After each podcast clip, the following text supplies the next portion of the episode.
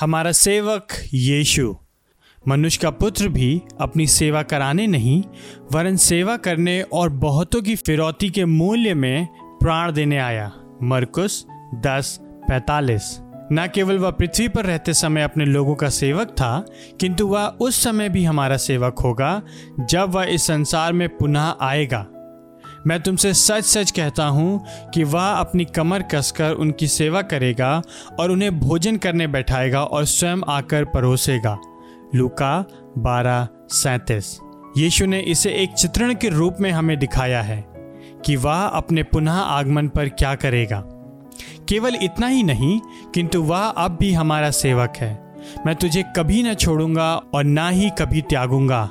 अतः हम साहस पूर्वक कह सकते हैं, प्रभु मेरा सहायक है, मैं नहीं डरूँगा, मनुष्य मेरा क्या कर सकता है? इब्रानियों तेरह, पाँच और छ क्या यह विचार जी उठे यीशु के मूल्य को कम करता है कि वह अपने लोगों का सेवक था और है तथा सर्वदा रहेगा? या यीशु के मूल को तब कम करता यदि सेवक का अर्थ केवल यह होता, वह जो आदेशों को ग्रहण करता है? अथवा यदि हम यह सोचते कि हम उसके स्वामी हैं हाँ यह बात उसका अनादर करती, किंतु यह कहना उसका अनादर करना नहीं है कि हम निर्बल हैं और हमें उसकी सहायता की आवश्यकता है। यह कहना उसका अनादर नहीं है कि केवल वही है जो हमारी सबसे बड़ी आवश्यकता को पूरी कर सकता है। यह कहना उसका अनादर नहीं है कि वह प्रेम का कभी न समाप्त होने वाला सोता है और यह कि जितना अधिक वह हमारी सहायता करता है और जितना अधिक हम उसकी सेवा पर निर्भर होते हैं, उतना ही अधिक उसके संसाधन अद्भुत दिखाई देते हैं। इसलिए हम साहसपूर्वक कह सकते हैं कि यीशु क्रिस्ट सेवा करने के लिए जीवित है। वह हमें बचाने के लिए जीवित है।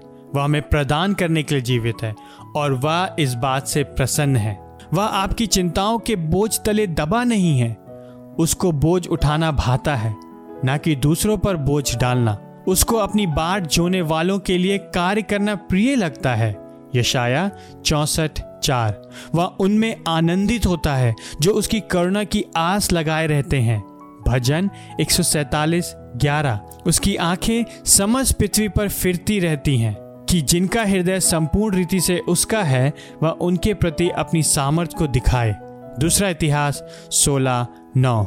यीशु क्रिस्ट उन सभी के लिए जो उस पर भरोसा करते हैं सर्व सामर्थ्य सेवा के लिए उत्साहित है।